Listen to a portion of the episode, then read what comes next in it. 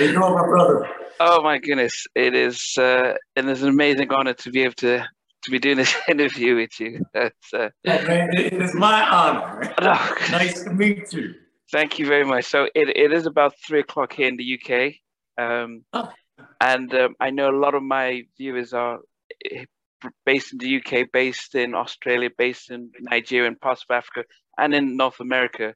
Um, but for those who are based in the US, they'll be very familiar with you. Um, I went to college in the US in '92, and um, and part of my orientation was to sit and watch BET, and oh, to oh, watch BET, and to see you talking to my favorite artists, um, even the ones I never knew, like Jodeci, Mary J, when they were new, and so there is there's there's a there's a there was a magic to watching you making guests feel at home. So over the, this over this time, it's going to be, as I said, apart from uh, yourself, Larry King, are the people that I admire as TV as as host as as everything. So, um, yeah.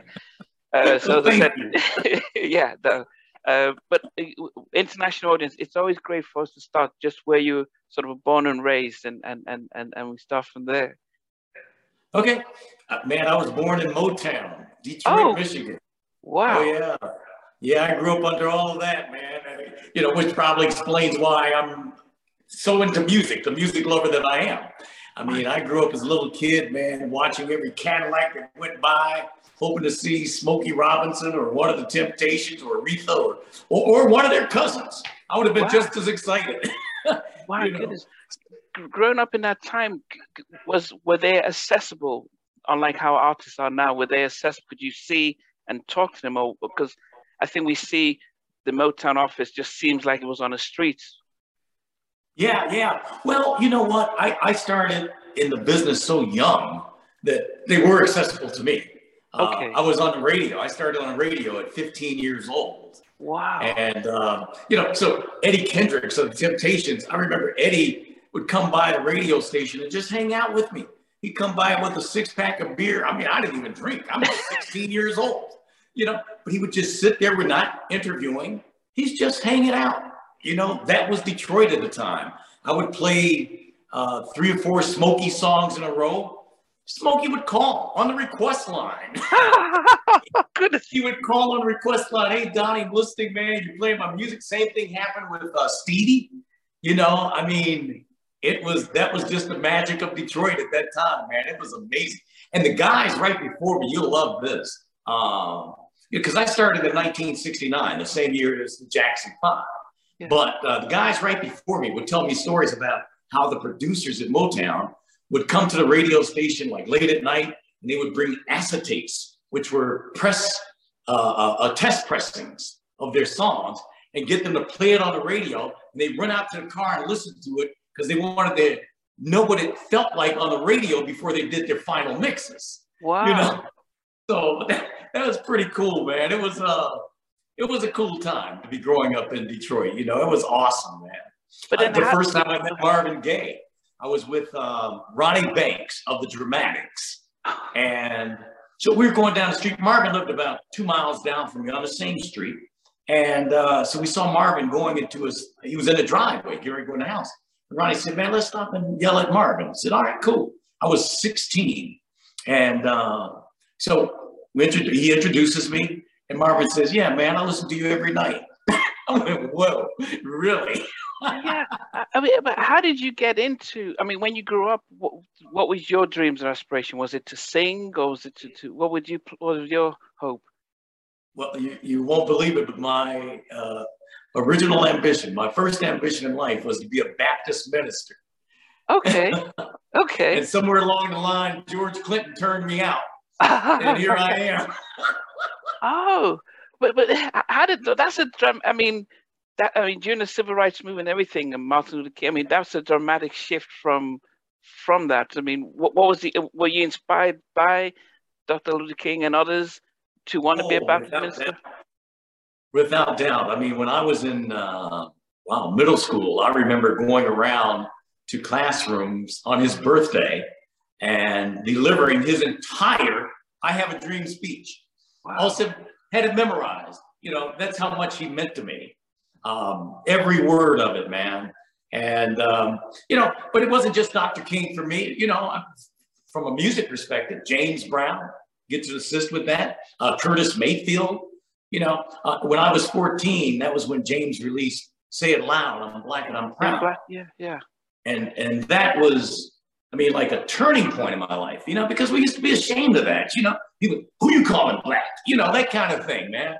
And, but James taught me to be a, to be proud of that. That was the most significant song ever to me. Nothing could ever top it. It just wow. completely changed, you know, not just my attitude. I think I speak for a whole lot of people with that, but that was a significant moment, you know. And then many years later, I uh, was hanging out with Reverend Al Sharpton one night, and you know, James practically raised Reverend Al, oh. and oh yeah, and so Reverend was telling me how he said, "Man, we used to sit there with Mr. Brown, and there was a uh, a video, a documentary that I was a part of." And I was saying basically what I'm telling now. You know how significant this song was, most important song in history and all this.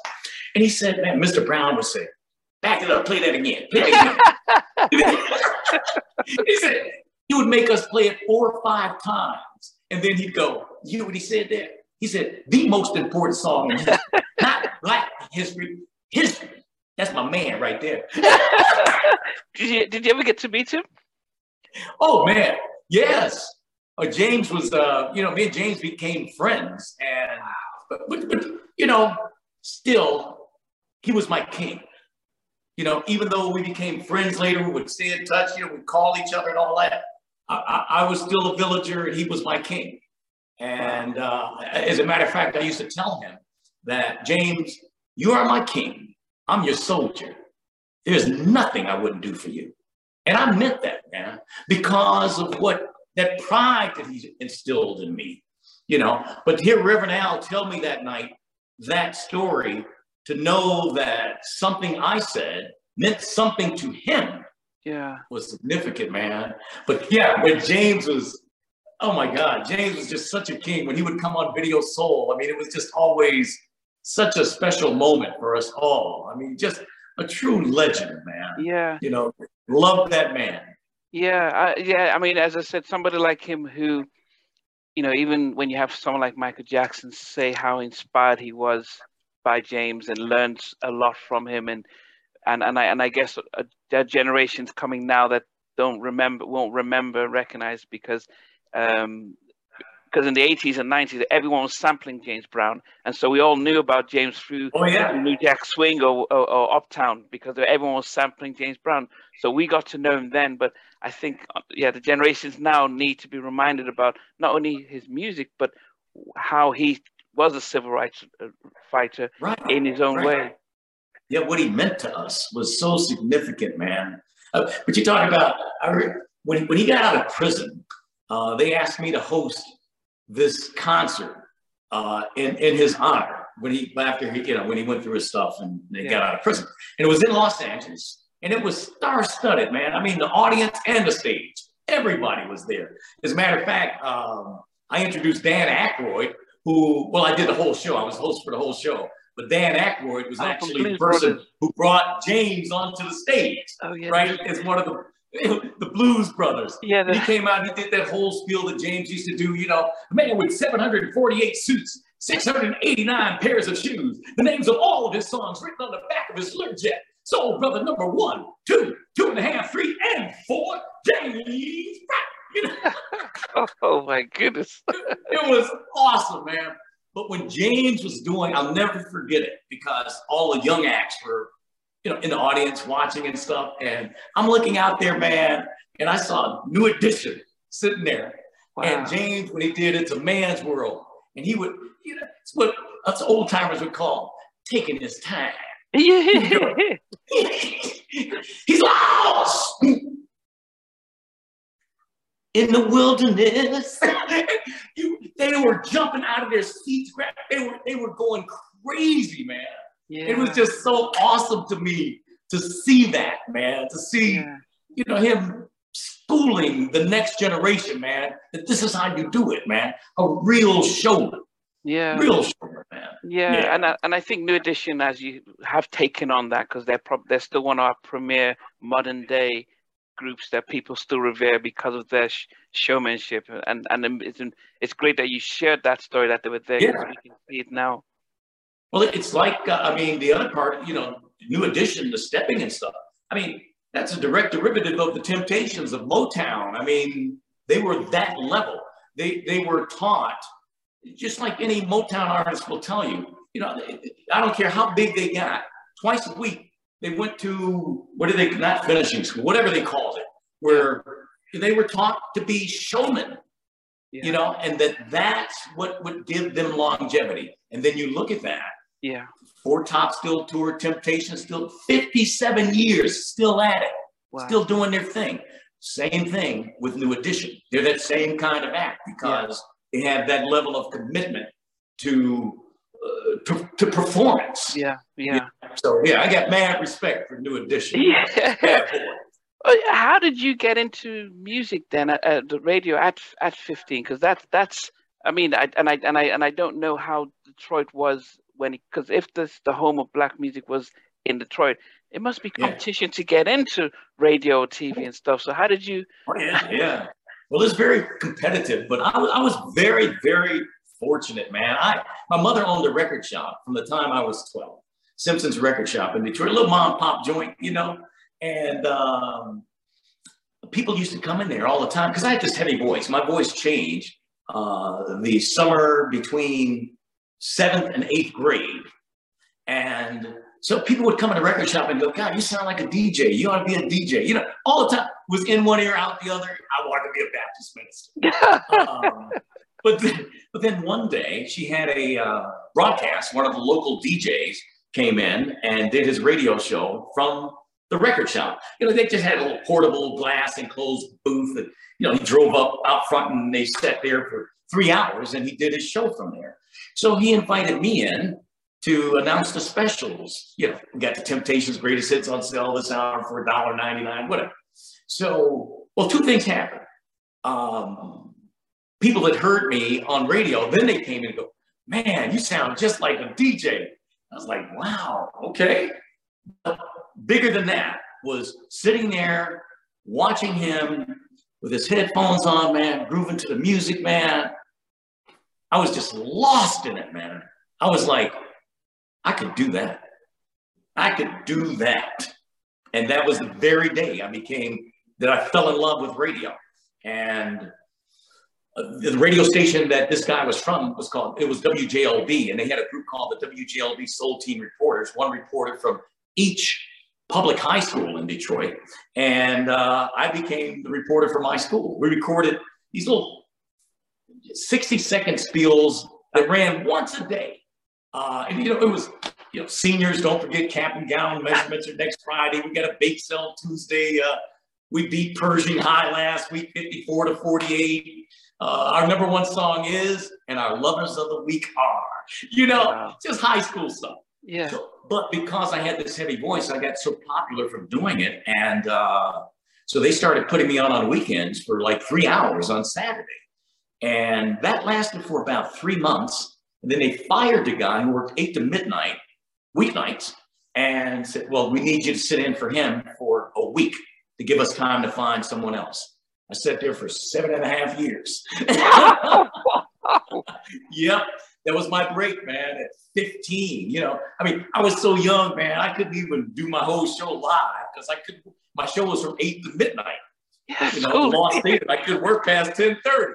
So I'd go to school, go to the radio station, record my last hour and a half. Oh. Then I have to go home and do homework, have dinner, go back at eight, do the show live from eight to eight to eight to ten thirty, and put up on tape and leave. You know. So, but but what a blessing that was to get a start like that. You know, Detroit at that time was the fifth largest market in the country.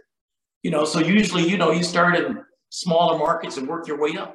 Yeah. I started in the fifth largest market in the country, man. And wow. uh, had number one ratings just, you know, it was crazy. It was, it was, it was a crazy, crazy scene, man. It was just like, you know, I remember going to sock hops the Temptations would, you know, I'd call them. They'd say, yeah, man, we'll come by your sock hop. We got a, you know, a little dance after school, you know, and they'd come by and do a song for me. And, you know, wow. but I could never leave. The, I could never announce my last song.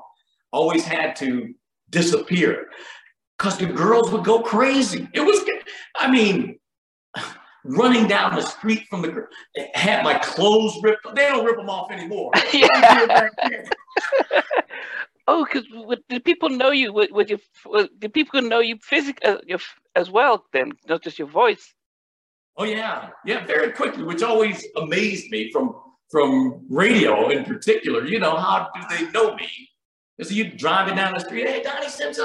It's like, whoa, you know, it was it was weird. But, but I got to tell you this too that um, it was a weird experience for me because I hated it. I hated being singled out.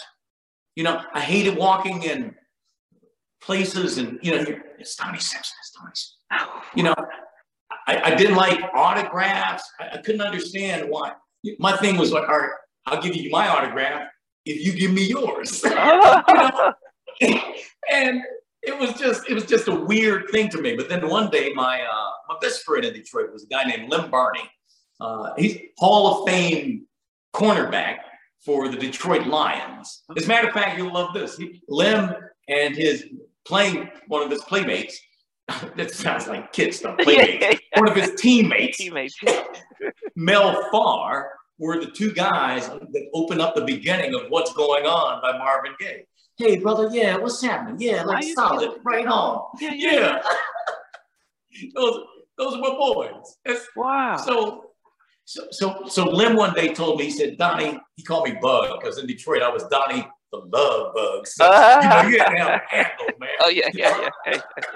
yeah. oh. So uh he said, you know, man, it's very noble. I hear what you see talking about not wanting to do autographs and stuff. He said, you know, and I, I totally get it. It's it's very noble but you know what they say when they get home? I met Donnie Simpson today and he wouldn't give me his autograph.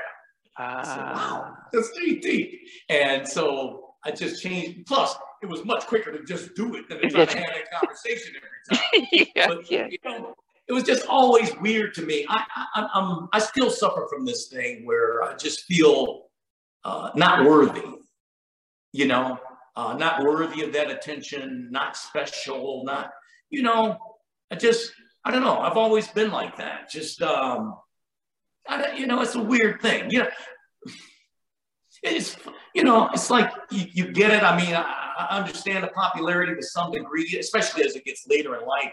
You're forced to look back at things, but uh, I don't know. You know, like one of the most watched moments ever from Video Soul is when I did a two-hour special with Aretha Franklin from her house just outside of Detroit in Bloomfield Hills. And sitting there at the piano with her, and she starts singing Curtis Mayfield's song, The Makings of You. And add a little sugar, honeysuckle, and I just lost it. I just, I just started crying. You know, we're recording this special. I just started crying because there was so much in that moment to me. It was, uh, first of all, the greatest voice I've ever heard in my life is singing to me one on one in my ear. This is the queen. I'm sitting on her throne, and I just didn't know how I got there. Wow. You know what I mean? It was yeah. it was too much for how did this little boy used to look for a Cadillac it, end up here? You know, and then and, and, then let me take this all the way to the end. Um, her funeral. I went to her funeral in Detroit, and um, as I'm walking down aisle when I first got there, and the casket's laying there, she's got these two big burly bodyguards at either end of the casket. And uh, as I get up to her, you know, I wanted so badly to touch her, but I didn't know if that was allowed. You know, I, have never been to a royal funeral before. Yeah. You know, and uh, but before I know it, my hand is on her, man. And lo and behold, they didn't pick me up by my elbows and take me away, you know? And it was that moment I realized that although you're a villager, she is your queen and she belongs to all of us. Yeah. You know, and you are worthy. Yeah. You know, and uh, it was just a very deep moment for me, man. Uh, I just truly, truly, truly love that woman. I've never heard a voice, I've, I've never heard anyone sing with more passion. There's no one that moves me more yeah. than Aretha Franklin. No one that feels a song more than Aretha, man. I mean, for, for, for, for our generation who didn't get to see sort of the best of it, I mean, we, we would know her when she sang with George Michael, knew you know, in the 80s. So we'd seen a different, we didn't get to see her back in the 60s and the 70s. Um, what was different about her singing and, and, and, and, and her as a. It was just what passion. No one can match that. I mean, had an incredible voice. There's no question about that. But just, it's like, even though Aretha didn't write, I would say most of those songs, oh. when you hear them, you'd feel like there's no way she didn't write this. That she has this. Ha- this this has to be from her, you oh, know. But she just would just take that song, man, and it, it just became her. Just, I mean, oh God, one song, Until You Come Back to Me. Every time I would hear that song for I don't know how long, uh, there's one section when that song would play that I would just cry, you know, and I don't mean to sound like some sappy punk, you know, but but I do cry often when I listen to music. And sometimes it's not that it's, it's so good to me. Yeah. You know, I'm moved by it. And but this one song, uh, it must be like living in a uh, but anyway, hear my plea. It, that, that, that section there, every time I would cry. And uh, when she died, the night before her funeral, Stevie Wonder was here in Washington, D.C. performing. As a matter of fact, they moved Aretha's funeral back to that Friday because of Stevie's commitment that Thursday, because they wanted him there. So they moved her funeral back one day to accommodate Stevie. So I'm at the concert, and I didn't know this. Stevie, at this point in the concert, acknowledges the Queen's death. And he says, I want to play a song. It's a song I wrote for Aretha and he plays until you come back to me. And I go, I had no idea. And when he gets to that section, he lost it. He lost it. He just started crying. The same section I've been crying on for all these years. You know, it was just such a spiritual moment for me yeah. to, you know, uh, friends too. And to learn of that connection that I didn't know. All these years, this thing has moved me so, but I didn't know that that was one of the reasons why. This is this is Stevie too, you know. So uh, no, no, you know, and I think one of the things that you know, people, you know, that I always noticed when I used to see you on TV was that you, you, you, you had your famous sort of squint, but you always looked at the kid, at the you know, whatever it's Jodeci, SWV, any of them and you're almost as if somebody just, you know, somebody said, "Hey, Donnie, I want to introduce you to my friends uh, Jodeci," and you say, "Okay," and and the way you interview them was very much like a, "Hey guys, how's it going?" And you know, these guys had just been signed, first interview, and you'd always make them at home, relaxed and welcome, and and they didn't have to worry about you trying to corner them with some tricky questions, and it, that's what I personally used to look at and just be so mem- mesmerized um, as to how you made people feel relaxed. And and and that's missing from because now everyone's afraid of being cornered.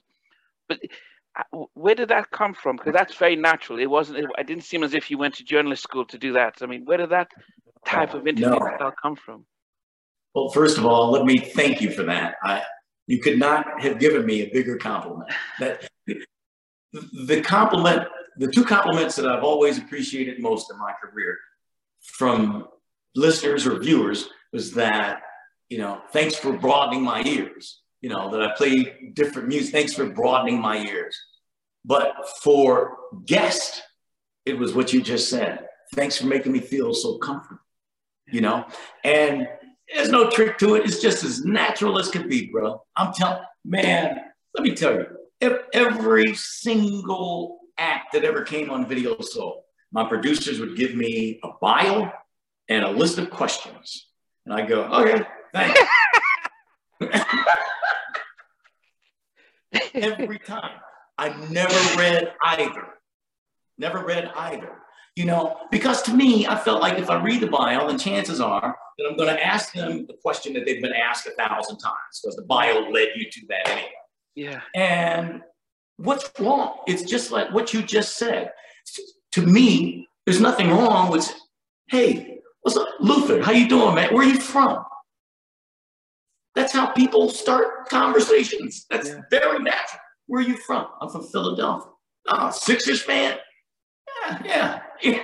Okay, man. You know, and then you know he's into whatever wherever it goes. But I think that the the the biggest component to that is listening. Yeah. You know, it's listening, man. Uh, that's the key to it to me. Uh, if you watch any of my interviews, nine times out of 10, the next question I ask is from something they just said. Yeah. You know, because I'm listening. Whereas you see so many interviewers where you say you got a list of questions that you got to get through. And no matter what, it's just going through the list. Yeah. I never wanted it, it's supposed to be a conversation, man. You know, and when people say, man, when I watch Video Soul, I feel like I'm sitting on the couch with you and Jonas. Yeah. That's the way it's supposed to feel, you know. So it's you know, it's not like you said, it's not something I was taught in journalism school or, you know, I mean, shoot, I was on radio before I got to journalism yeah. school. yeah. yeah. I mean, but how, from from that though, how did you transition? I mean, oh, okay, okay. Before we talk about, because you've been seven years at the station and you had Motown at Detroit, where the Jacksons and everyone was coming up. I mean, when does it stop becoming starstruck when you're seeing the Jacksons or uh, and and the, the, Temptations and Diana Ross and everything, and and it just becomes the regular people that are even actually looking for you for to help put their music yeah. out?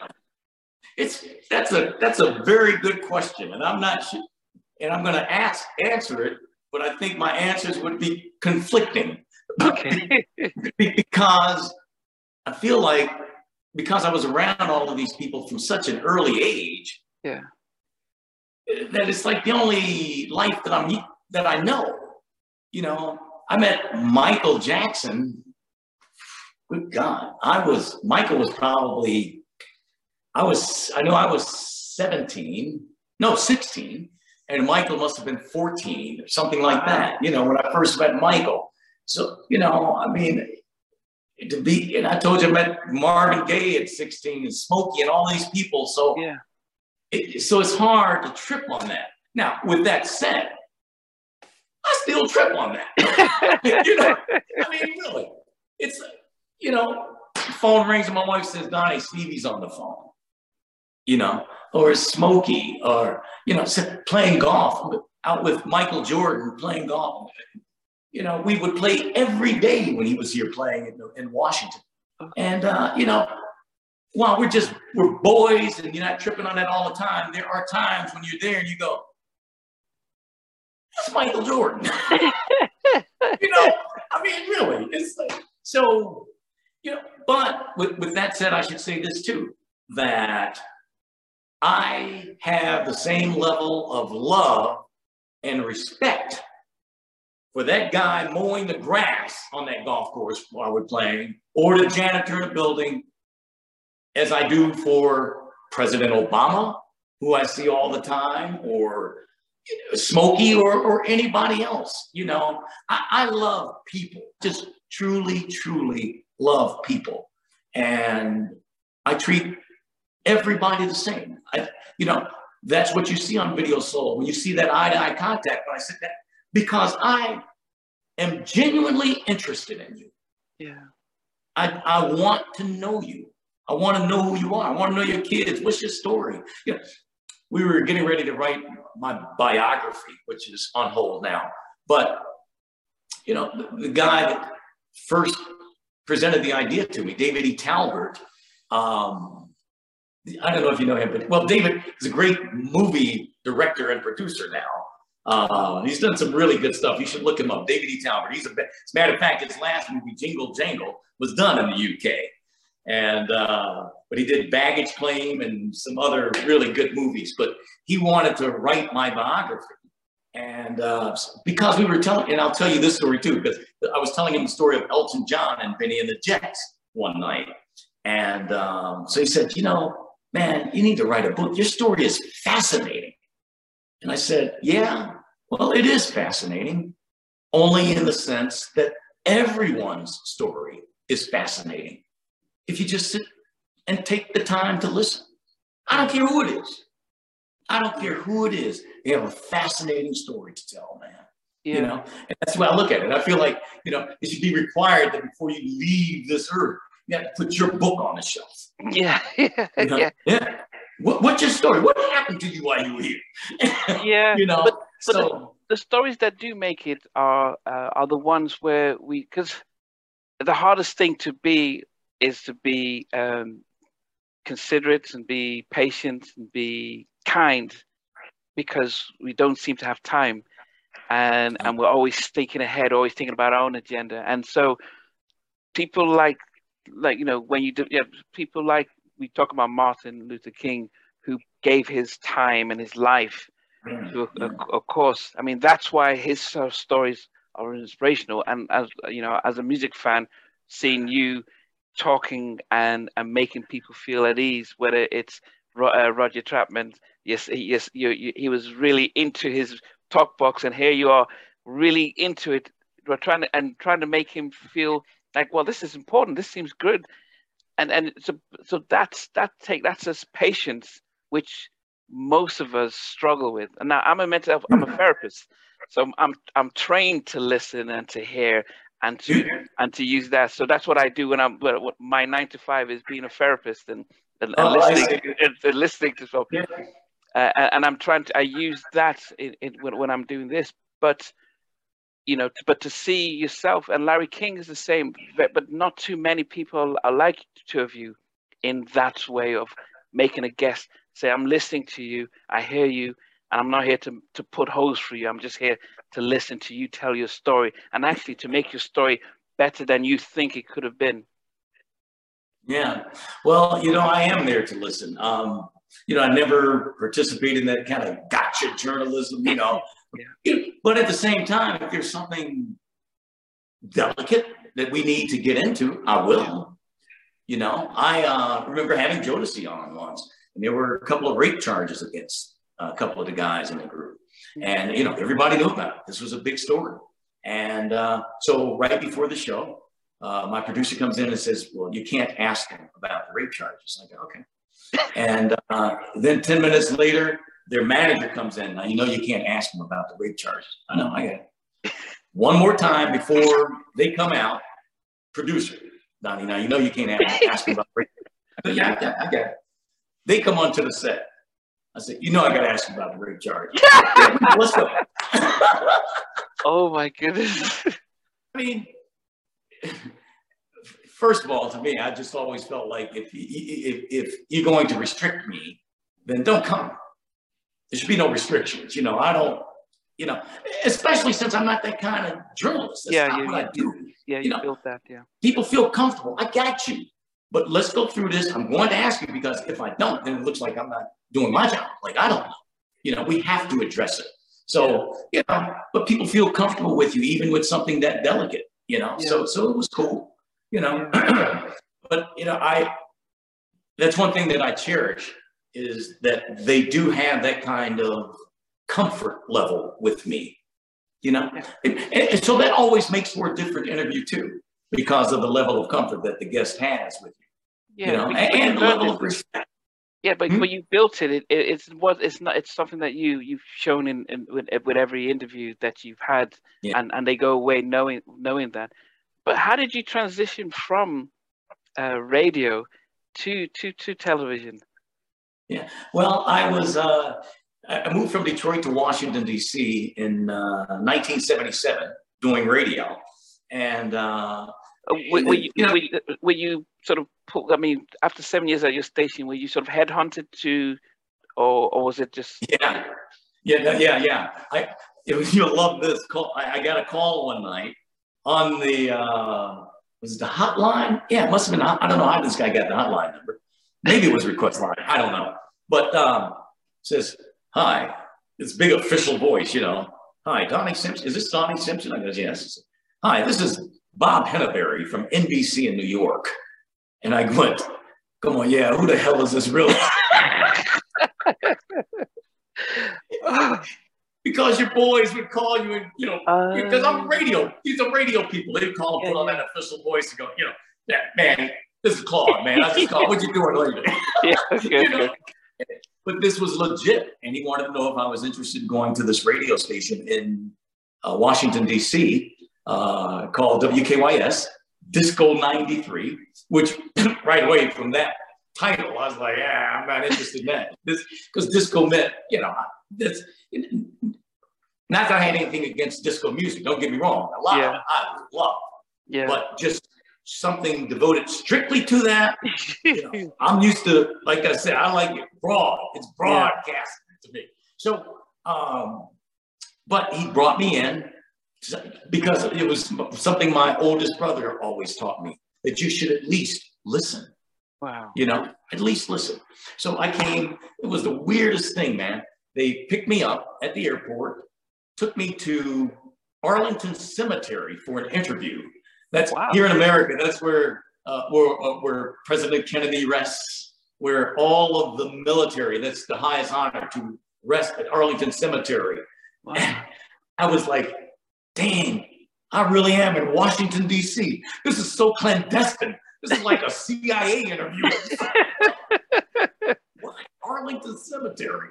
It was the weirdest thing, but they didn't want me to go in uh, to the station because the guy that I would be replacing would put two and two together or whatever. Yeah. So uh, anyway, the station was something other than just disco. And uh, for the first year and a half I was here, it was just, it was a nightmare. I was uh, ready to leave. As a matter of fact, I had a job offer to go to Los Angeles.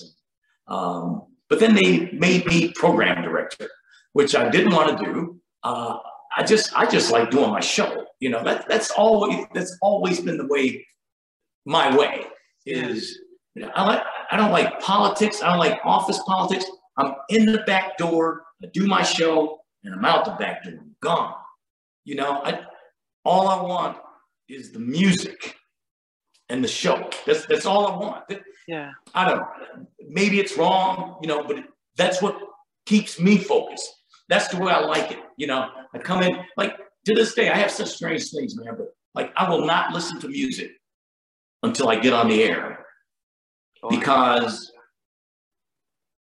that moment is that much more magical for me. When I sit down there and put on those headphones and hear music for the first time that day, I'm in heaven, man. I'm in heaven. Let's go. You know. So, um, so, so, so anyway, uh, they eventually they maybe they, you know, we were in 16th place in the ratings, and I hated losing. You know, in Detroit, we were just runaway number one all the time.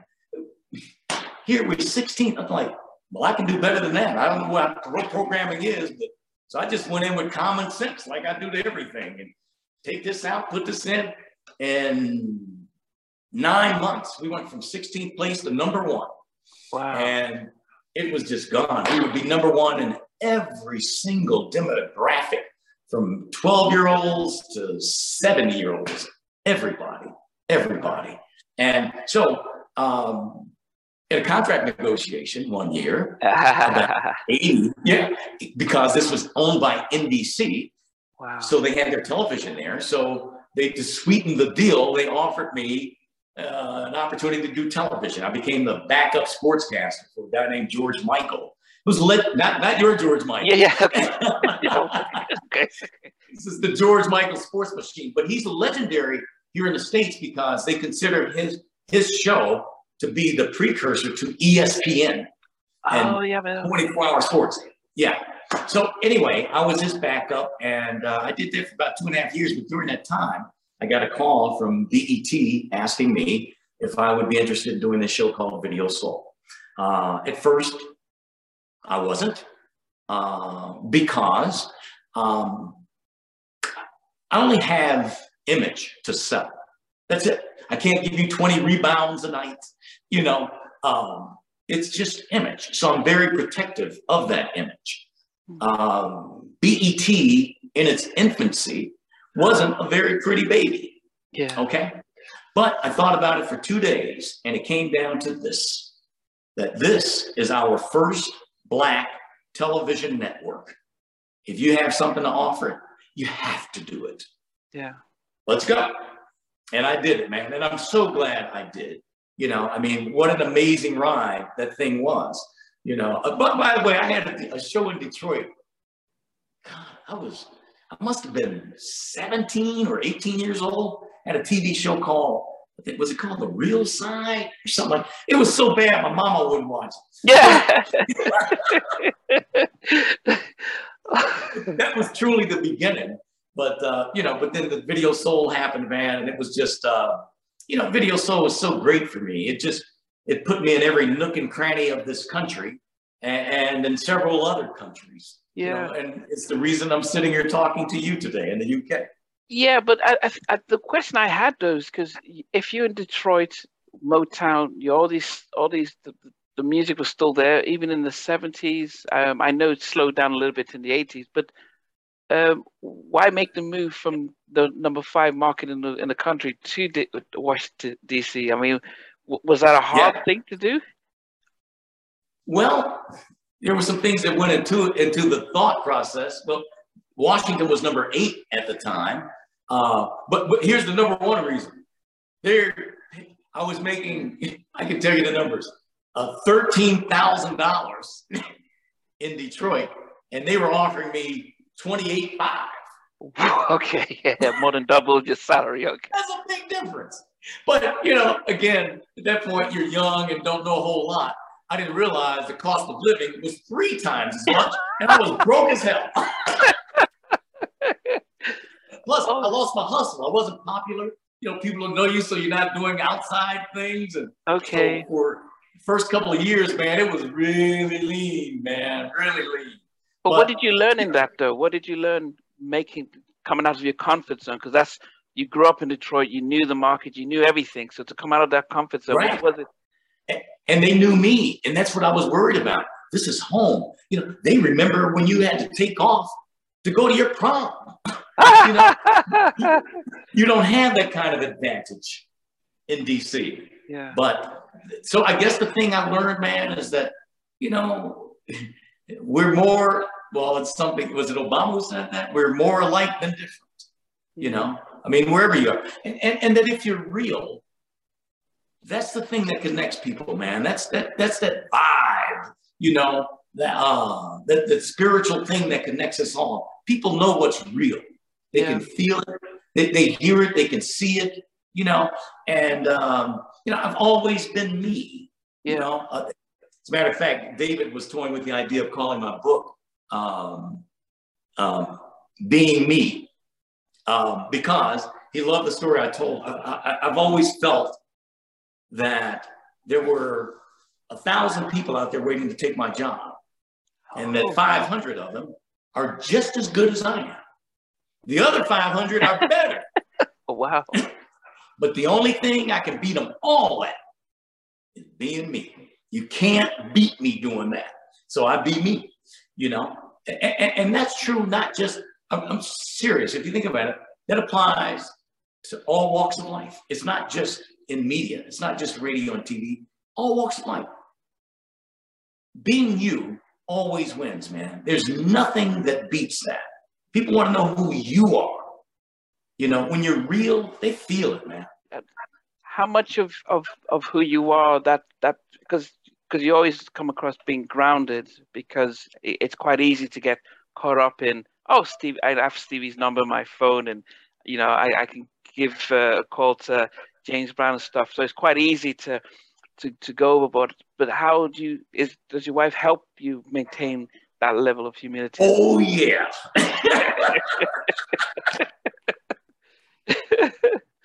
oh yeah let, let me tell you this, and, and, this will be a chapter in a book or a story anyway.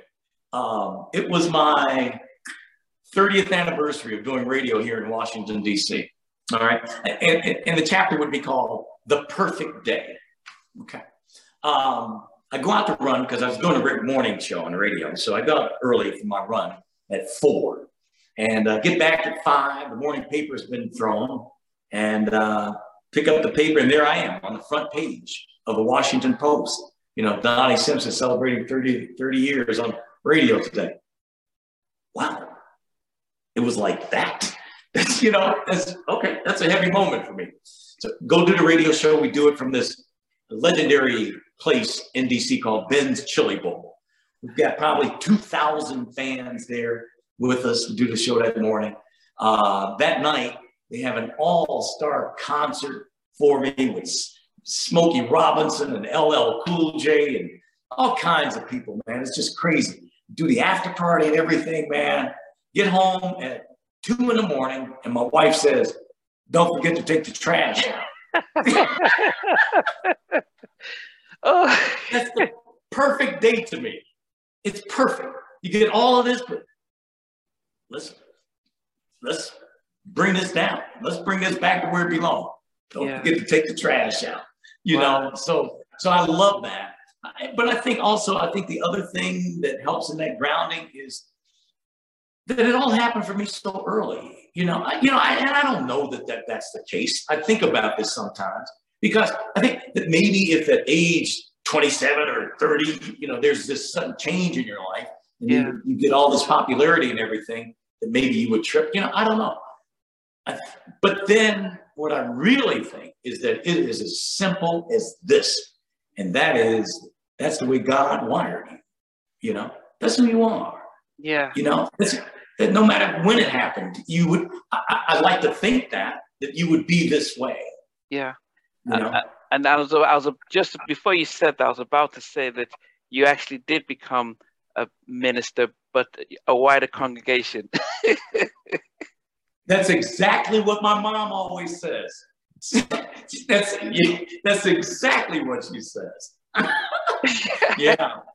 Yeah. And, and, you know, and it's not so much preaching is, I mean, it's as simple as, you know, see you tomorrow. God bless you. Yeah. Peace. Yeah. Yeah. You know, I mean, I don't have to beat you over the head with it, but you know that I wish you well. You know the base that I come from. You know where yeah. I come from. Yeah. You know, and it's by the, yeah, it's, it says by their fruits you'd see know them, and and it's and it's that's that's the hardest part. I always say that we're always busy, we're always struggling with time, and we don't have the time and patience to be kind and to smile and yeah. to be and to be considerate to other people and that's being in broadcast and i think most of us would you know we we, we hear the horror stories about on the on you know on the camera and on the radio everyone's nice but when they're behind the scenes they're the, the worst boss the worst person around and those stories no. we hear but and i hate that because people expect you to be that it's like man, it, it always freaks me out when you go like, man, you're so cool, you're so down to earth. You know, it's like, well, what'd you expect? you know. but oh man, I was talking to Big Daddy Kane recently. I had him on my radio show, and he was talking about uh, just the respect that he had. He said because when I came here to Video Soul the first time, you treated me like a real artist. I was like, how else would I treat you? I mean, you are a real artist. He said, but at that time, man, he said, you know, the rappers, we didn't get that kind of respect, man. Yeah. You know, you gave it to me. And I was just, I don't know, it, it, it made me feel good and sad at the same time. Like, I mean, why would I, why would I treat you any other way? Yeah, you know, back in those days, it was just yourself and Arsenio who really gave the opportunities to um, black music. I mean, because you know, yeah. Michael knock down doors on on on on on a you know MTV and around MTV. the world. But yeah. it did. It still didn't. It wasn't happening for R&B acts or hip hop acts back in those. Not like now, where the Cardi B's hosting the uh, the you know LL's Grammys and yeah. Cardi's hosting American. But back then they couldn't get any, anything, and and to see. Uh, and in fact, that's probably why I wanted to find out about how it was working in BET back in those early, early days when, when they started off, because it, it must have been, you know, I'm sure other other other networks weren't happy to see their black demographics being shifted to one station. So there must have been a lot of challenges for BET in those very early days, especially with you joining. Yeah. Well, then you know later you get like Yo MTV Raps. Yeah, yeah, they've been really yeah.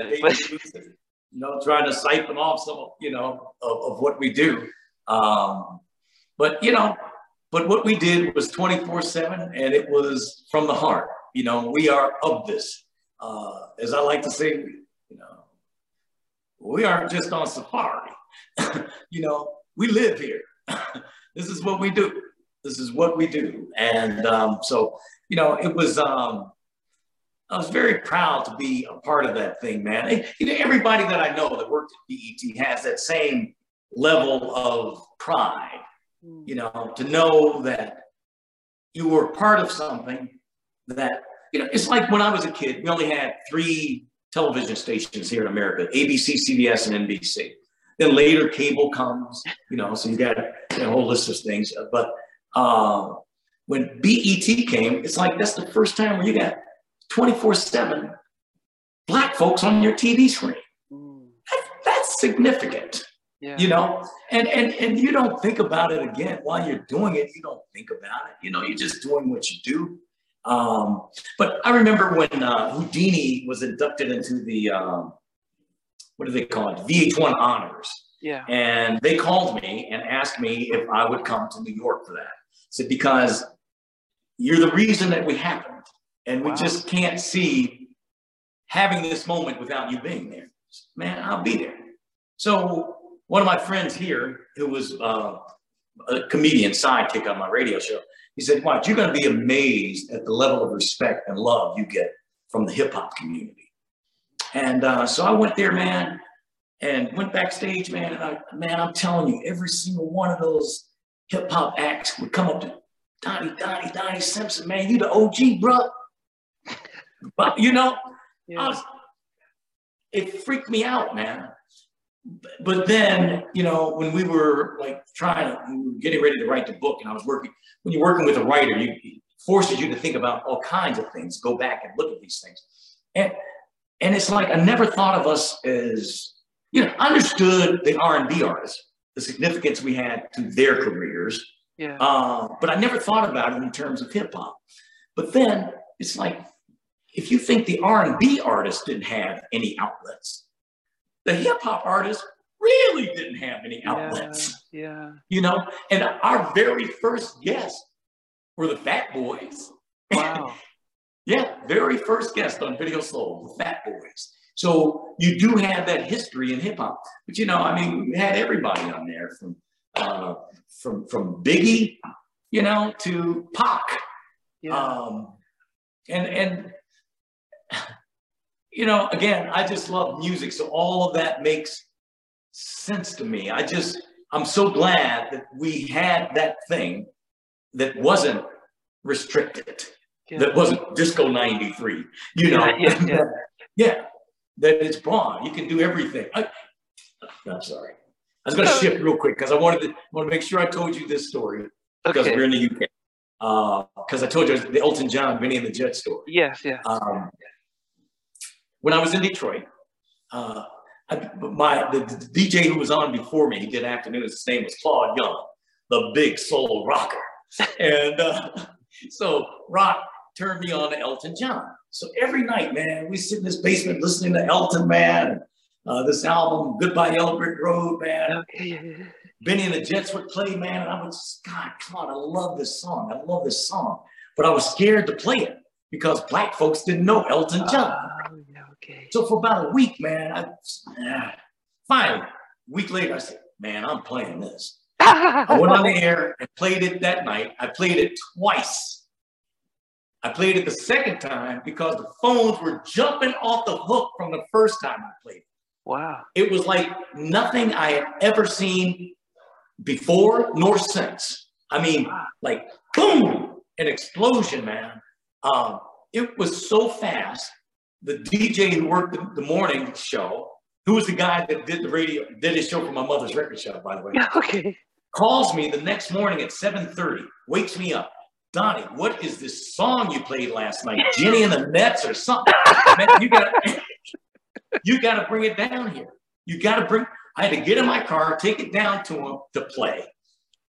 In two days' time, Elton was on the phone. What? The radio station. Wanted to know what is this? I hear Bennie and the Jets is breaking black in Detroit. I mean, it was amazing. Uh, about six months later, Elton comes to town, holds a press conference. This is Elton John, right? Presents me with a gold record for this thing. And it was just the most, to this day, still one of the most amazing moments in my career, man. Me and Elton hung out for two days, you know.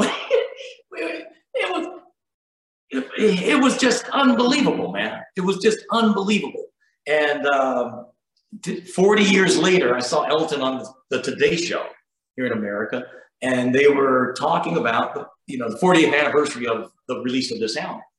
And uh, the host said, Matt Lauer says, uh, well, there's one song, Elton, that when you just play the first chord, everybody knows it. And it was Bennie. It was Bennie and the Jets. He said, oh, yeah, yeah, yeah. He said, thing broke out of Detroit. And he said, uh, you know, it was such a significant moment for me because, you know, I, I always wanted to be accepted by the black audience. Always wanted to be, and that gave me that.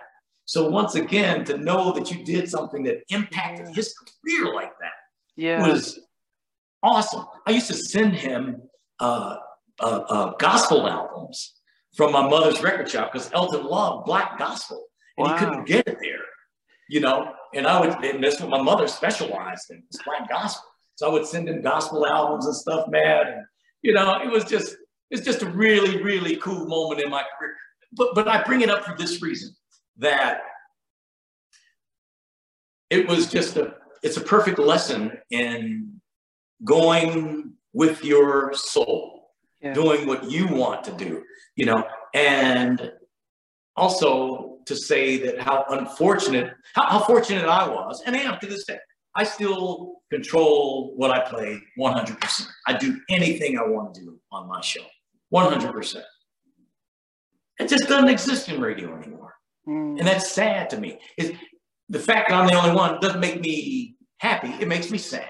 Yeah. You know, because there's some young people out there now with good ears, man, who can't have that Elton John moment.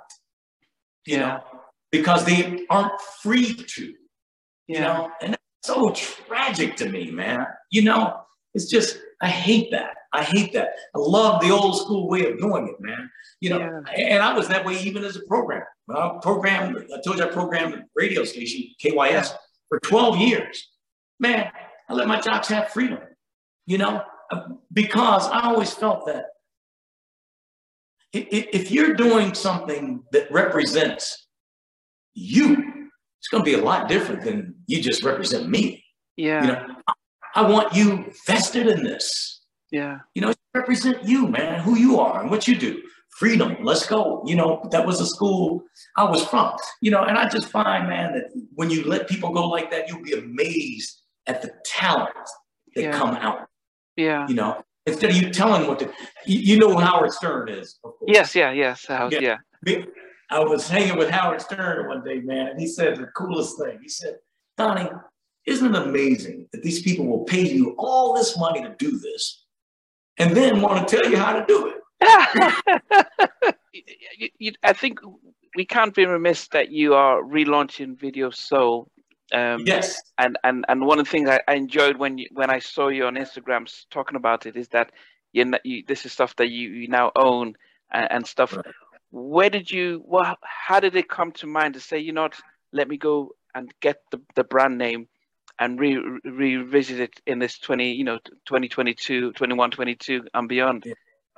yeah well it was about three or four years ago no about four years ago when um, you know I, I started a production company donnie simpson productions and we were just talking about what projects we might do and uh, you know i thought about video soul for many many many years and um, but then as we talked about it, it became clear that that's what we should do. Um, Bob Johnson encouraged it too. Bob Johnson was the yeah, owner yeah, of yeah, BET. Uh, and as a result of that, became the world's first black billionaire. Yeah. And um, yeah, so um, you know, had his blessings on it. So we checked, and they had they didn't they didn't own the name anymore. BET didn't, so I scooped it up. Okay. And, uh, which I thought was great. I couldn't believe it was still out there and available for me, you know. Um, but I just felt like it was appropriate that if not BET, then certainly me, you yeah. know, for Video Soul. But we decided to, to, to do this, and uh, I, I, just can't tell you how excited I am about it. Uh, it's gone very well. We um, the most magical moment was when we went to Atlanta, Georgia, to do to produce the shows. Okay. And you know, for me, you know, I've always I felt like I've always been a smiler. As a matter of fact, this is what I would write on employment forms and stuff at work and go, you know, like job description, smiler. Smiler. I wouldn't write DJ or announcer, smiler. That's, that's what I do. I smile. But um, but I never owned that smile, you know? And I just that's what I wanted now. I wanted to own my own thing. That I, I would get jealous when I would see plumbers pull up to my house and the truck would say Smith and Son since 1956. Uh, you know, it's like, wow, he's got something he can pass on yeah. to his, you know. So that's what this was about for me. Uh, well, it was about that and also creating opportunities for others. Yeah. You know, the lack of freedom that I talked about. I want to create some things where people that want to express themselves can. Yeah. Where you will be working with a company that understands that. Yeah. You know, man, do you, do you, baby? That's, yeah. you know, that's me. And so, um, but when we went to Atlanta to do those shows and I walked into that studio and there's some 80 odd people there. I don't mean they were odd. I mean 80 plus people. Plus people, yeah, yeah, yeah, yeah.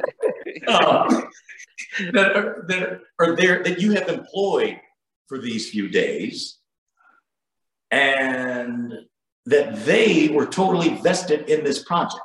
That two things I found that they knew it was mine, and they were proud of that. Yeah. And Video Soul means something to them.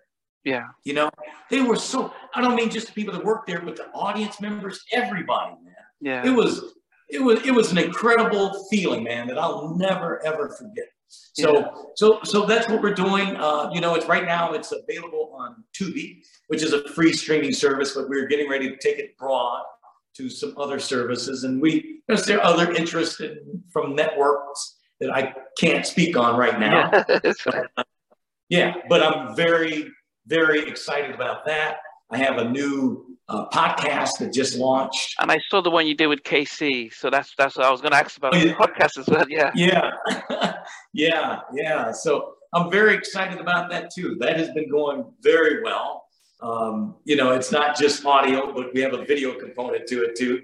So yeah. you can watch us do that thing. And, uh, you know, it's, it, it's my, um, producer and, and sidekick on my radio show said to me a couple of weeks ago, well, this was well, right at the end of the year, said, what an interesting year for you. You know, have, you have a new syndicated radio show, you brought Video Soul back, and you got a new podcast at 67 years old. I was like, well, you know what? I, I do work with AARP, here in America. And one of their initiatives is called uh, Life Reimagined.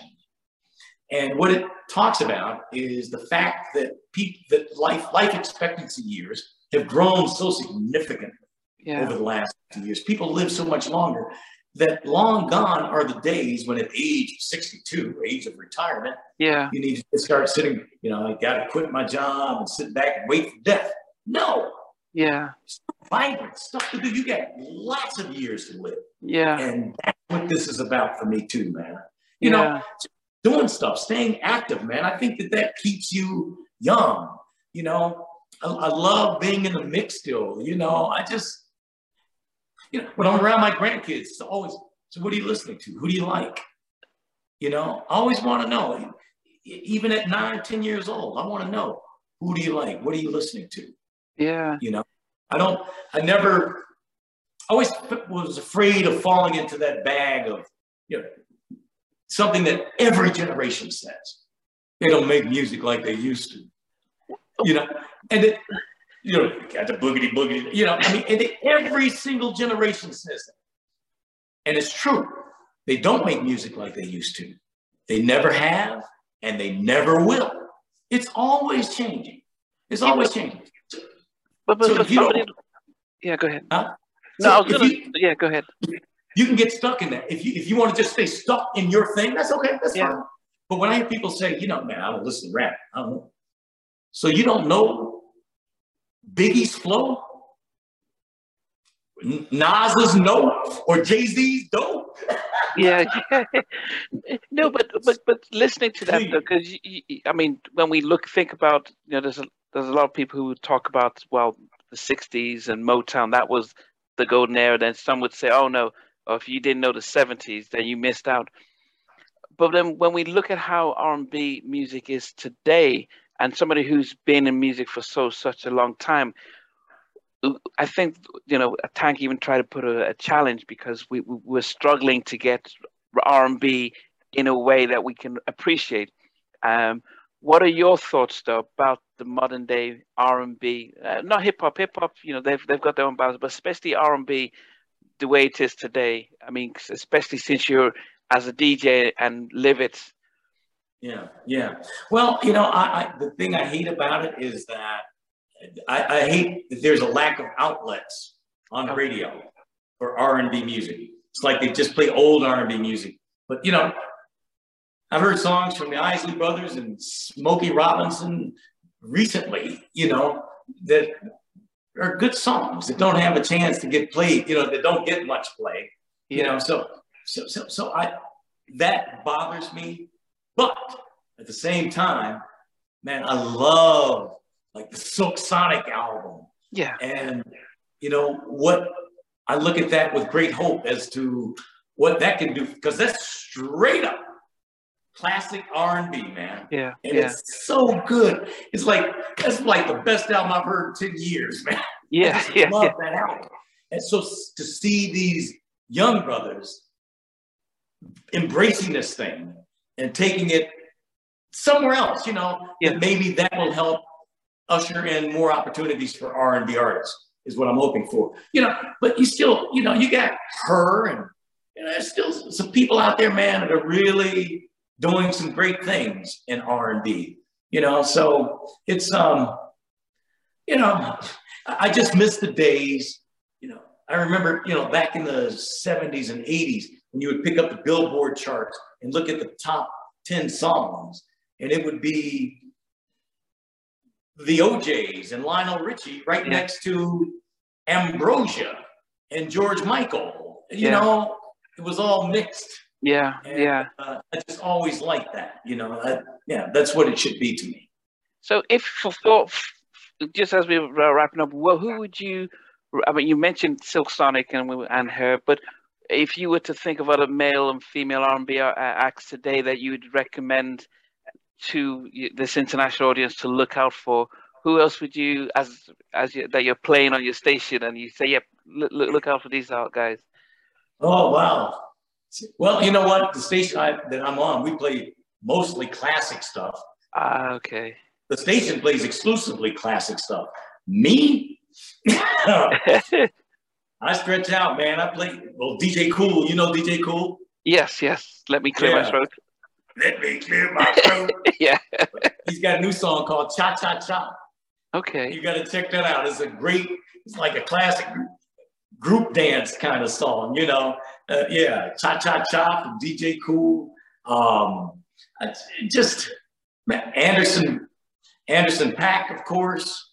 Um, Kendrick Lamar. You know, people don't expect me to be into that stuff. It's so funny. I remember running into um, uh, Nelly one day. God, Nelly would be old school now. yeah, yeah, 2000. Yeah. but, but I was talking to Nelly and I said, man, I love, um, I, I, love Nellyville. He's like, Nellyville. I said, yeah, man, especially the line when you say, uh, I can't remember exactly what the line is, but it's uh, uh, 40 acres and a mule, blank that stuff. In, in Nellyville, six car garage, paved and smooth, eight bedrooms and a jacuzzi. You know, it was he said, he looked at me like, how do you know that? That's not even a single. I said, man, I listen to the album, man. I like, you know, I like music, you know. Yeah, so yeah. yeah. yeah, and I do.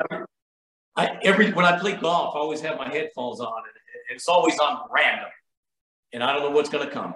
And I'm telling you, you would think I was crazy if you could see the playlist because it may go from Elton John to Biggie to Anderson .Paak to Vladimir Horowitz to Blake Shelton to Wes Montgomery. It could be BB King, anything, Yeah. anything, and it all makes sense to me. It's Yeah. just it's just music, you know. It's just music.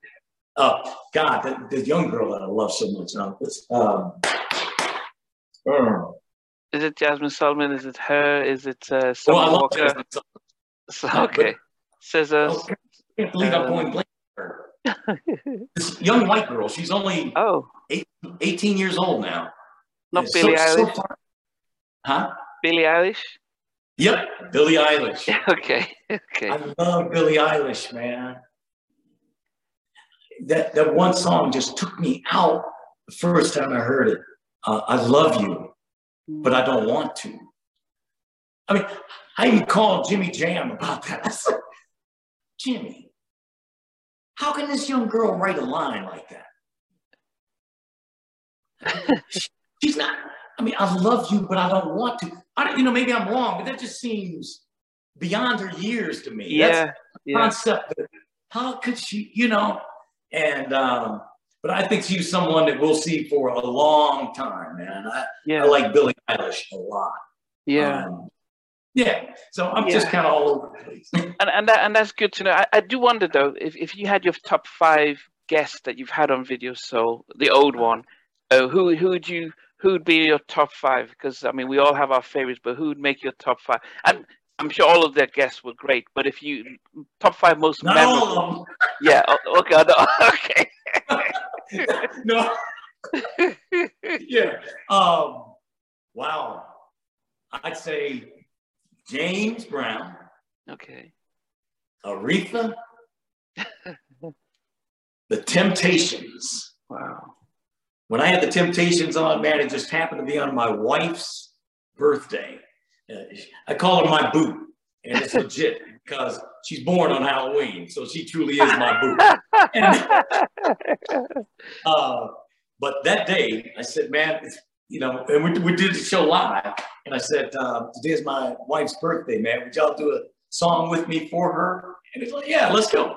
So I get up off the couch, man, and we do uh, my baby. Whose hairstyles are out of this world, whether it's straight or bouffant or it's curled, my baby. So I'm just up front, you know, I'm like, I'm just pantomiming. yeah, When I hear these voices come from behind me, it's like they're serious. They ain't playing. These are the temptations Yeah. singing behind me. What a moment that was, man. wow, So I'd have to put the temps on that list. Smokey. God, this list is gonna go beyond five. no, that's good. Keep going, keep going, keep going. No, Oh that's right. Smokey, love Smokey. God, that, one of my dearest friends, man. I just love that man. Um, whew, wow. Let's see. Frankie Beverly.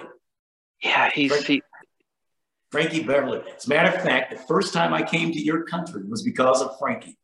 Frankie was on my show. This was probably year two or three A video Soul. And after the show, we were talking, and uh, Frankie says, Yeah, we're going to go to London in three weeks. I said, Really? He says, Yeah, man, we're huge over there. I said, Really? He said, I mean, like the Beatles. you go, like, Yeah. It must be drinking. and he says, I'm serious, man. You should come see. I said, okay, let's go. And that was our first trip to Europe. Me and my wife, Pam, went over to Europe and we were with Frankie for 10 days. He broke the Beatles record then at the Hammersmith Odeon. okay, sold yeah. out uh, 17 nights, I think it was. Wow. Yeah, I lived near. You Uh, yeah, I lived near Hammersmith. Yeah, I know. Yeah. Yeah. it was crazy. I couldn't believe it. And it was so fascinating to me too, because uh, this was the, the day we arrived. we went shopping, and twice in stores, people walked up to me, not knowing me or just going to see Maze tonight. Got my ticket. And they're, they're pulling out their, t- it was, I mean, all the, the, in every store, radio stations were playing Maze music. Well, I could not believe it. And the most interesting thing about it, though, was that when I got to the show that night, to see the audience that was 85% white. Yeah, they, yeah, yeah.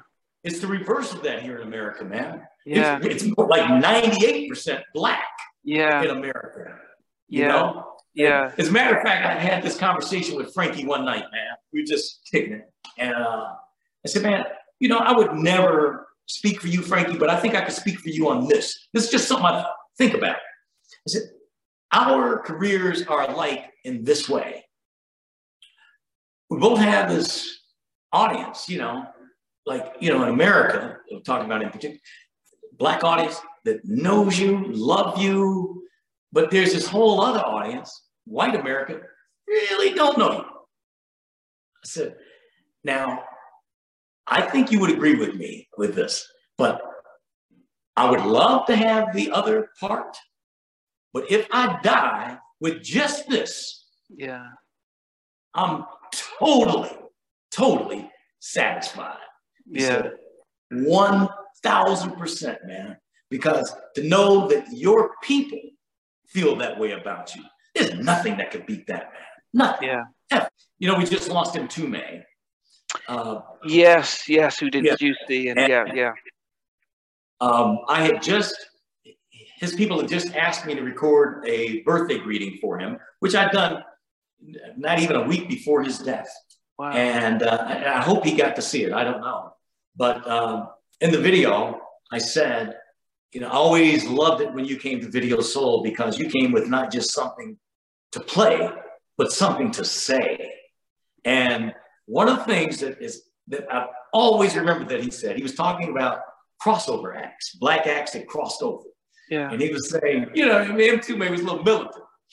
Said, you know, you can cross over, but at some point, you're gonna need to cross back. You got, it's, it's true. And and what you're talking about right now with Michael Yeah. one of those moments. You know, when he went through that stuff with the child molestation charges and all that, Yeah. he found that need Yeah. to cross back, man.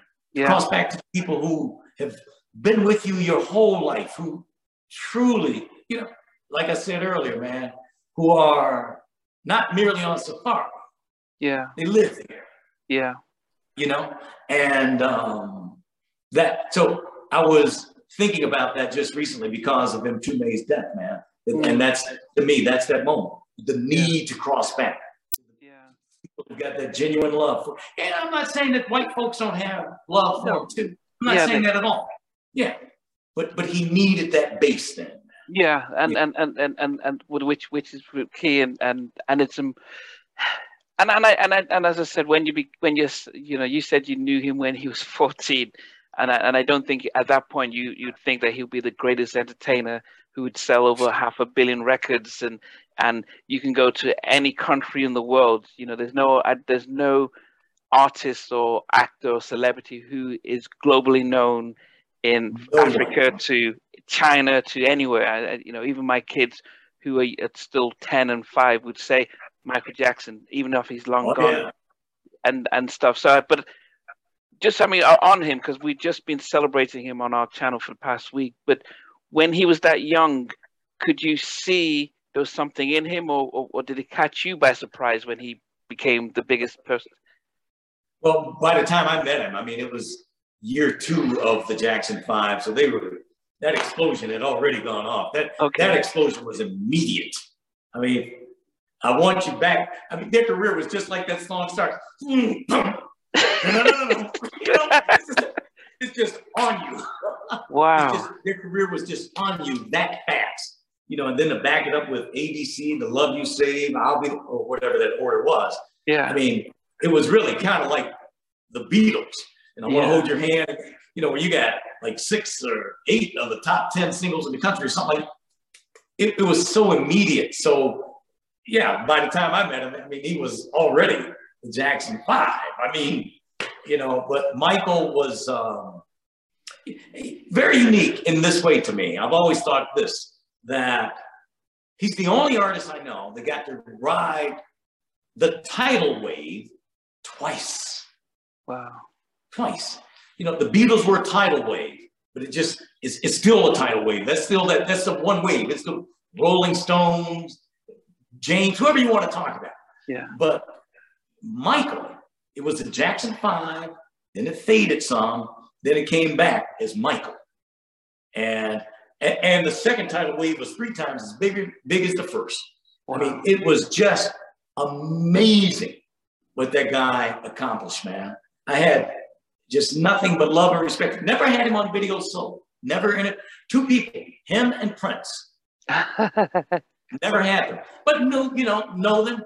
You know, been to Michael's house and hung out in the Neverland Ranch and all that stuff, man. Yeah. Um, when he would come to town, I'd go see him. We'd hang out, you know, backstage before the show and stuff. But never, just never, it just never happened for whatever reason. Well, early on with Prince, because Prince wouldn't do interviews. Yeah. You know, for many years, it was only one interview that Prince did, and it was him interviewing himself. just different.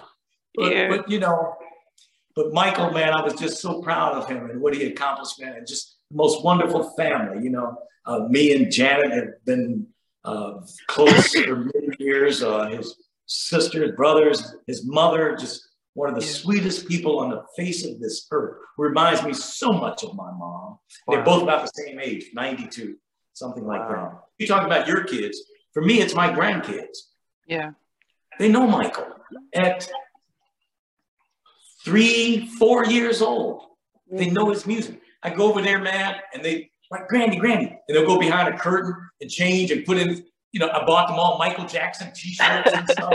put on a T-shirt. They come out with a hat, and they all like they come out and they jump.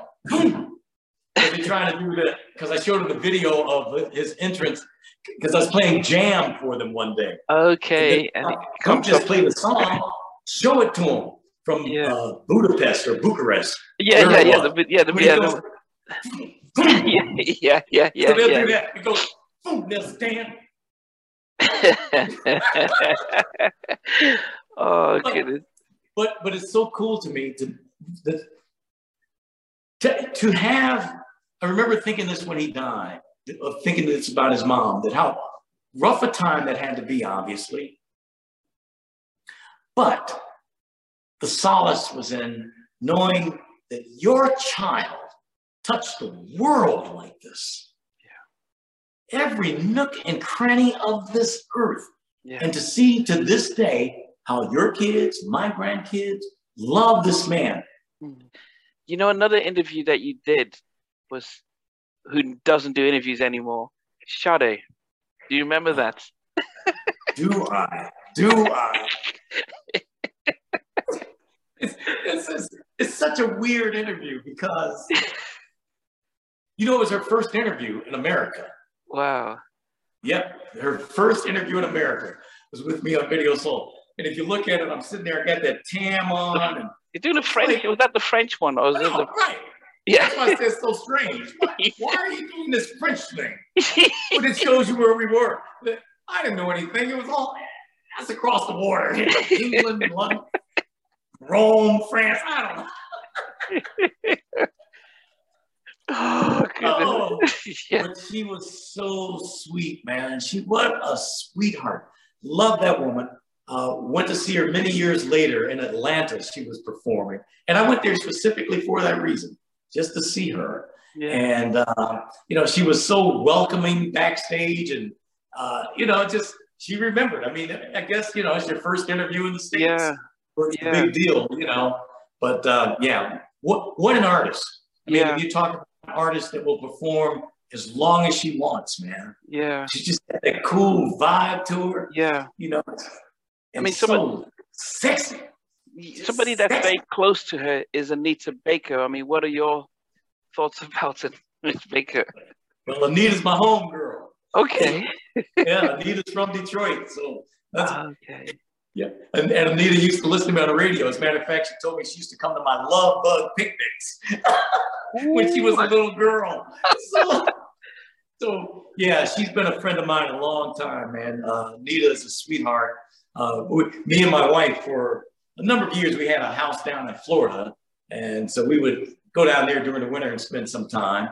And Anita and her husband, and they're now divorced, Walter, uh, came down and spent a week with us once.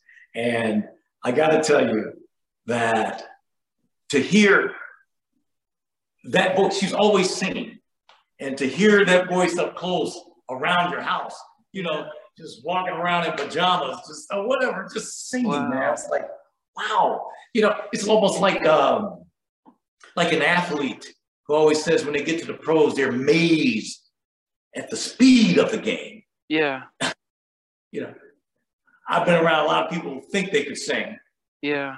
When you're around a real singer, you know, yeah. Johnny Gill came down there and spent some time with us. Same thing, man. Just like, wow, that's that's different level. It's yeah. just different level, man. Yeah. Yeah. A sweetheart. Well, that's no, and we're happy. We saw the news that she's now she's been able to get a master's back from Warner Brothers, and, and yes, and we're looking forward to. She said, hopefully, new music and and stuff for for us the fans. Yeah, I hope so too, man. She's a, a very talented woman, obviously. And I hope yeah. it, she dragged me on a stage one night here in DC in front of 10,000 people or whatever it is. And she's doing um, uh, uh, Caught Up in the Rapture. Oh, okay. So she brings me on stage to sing that song with her. And so she goes, Ah, caught up in the rapture of love. And then she gives the mic to me. I'm like, ah. Why do you let me sing the hook? yeah, yeah, yeah, yeah. I was so embarrassed. So I kind of faded to the back, man, next to the bass player, paid a little uh, fake bass, air base, you know, trying to be cool still. But so when we get through backstage, she says, I was so embarrassed. I was so ashamed of you, my homeboy.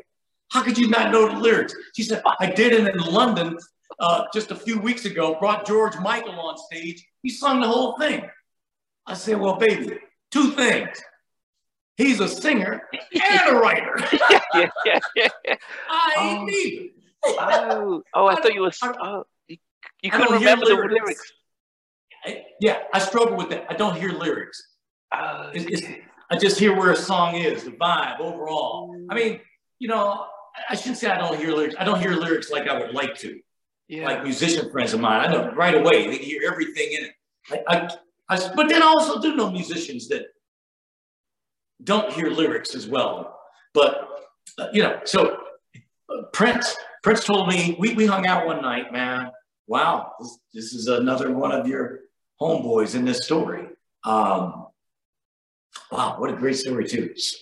Um, I did Video Soul, had David Bowie on okay. as a guest. And so after the show, we were talking, and David was telling me he was going to Minneapolis to perform that Friday. This was a Wednesday. And I said, Well, I'm going to Minneapolis. I was doing a Video Soul special. It was the reunion of the time. Oh, Morris Day and Time. Uh, yeah. And so he said, Well, why don't you come to the show? I said, Man, I'll be there. I would love to. So I called my boy, Sugar Ray Leonard. As you do. that's my boy, Ray's like best friend, man. And uh, Ray, you know, lives around the corner from, or did. He doesn't anymore. He's in LA. But uh, he went with me to Minneapolis for this. And so when we get to the show, um, they, they, had a set up at the soundboard in the middle of every arena. They got a soundboard, um, and they'll have a few seats there, but it's where the engineer sits. sits, sits. want to be in the middle of the joint so you can hear everything right.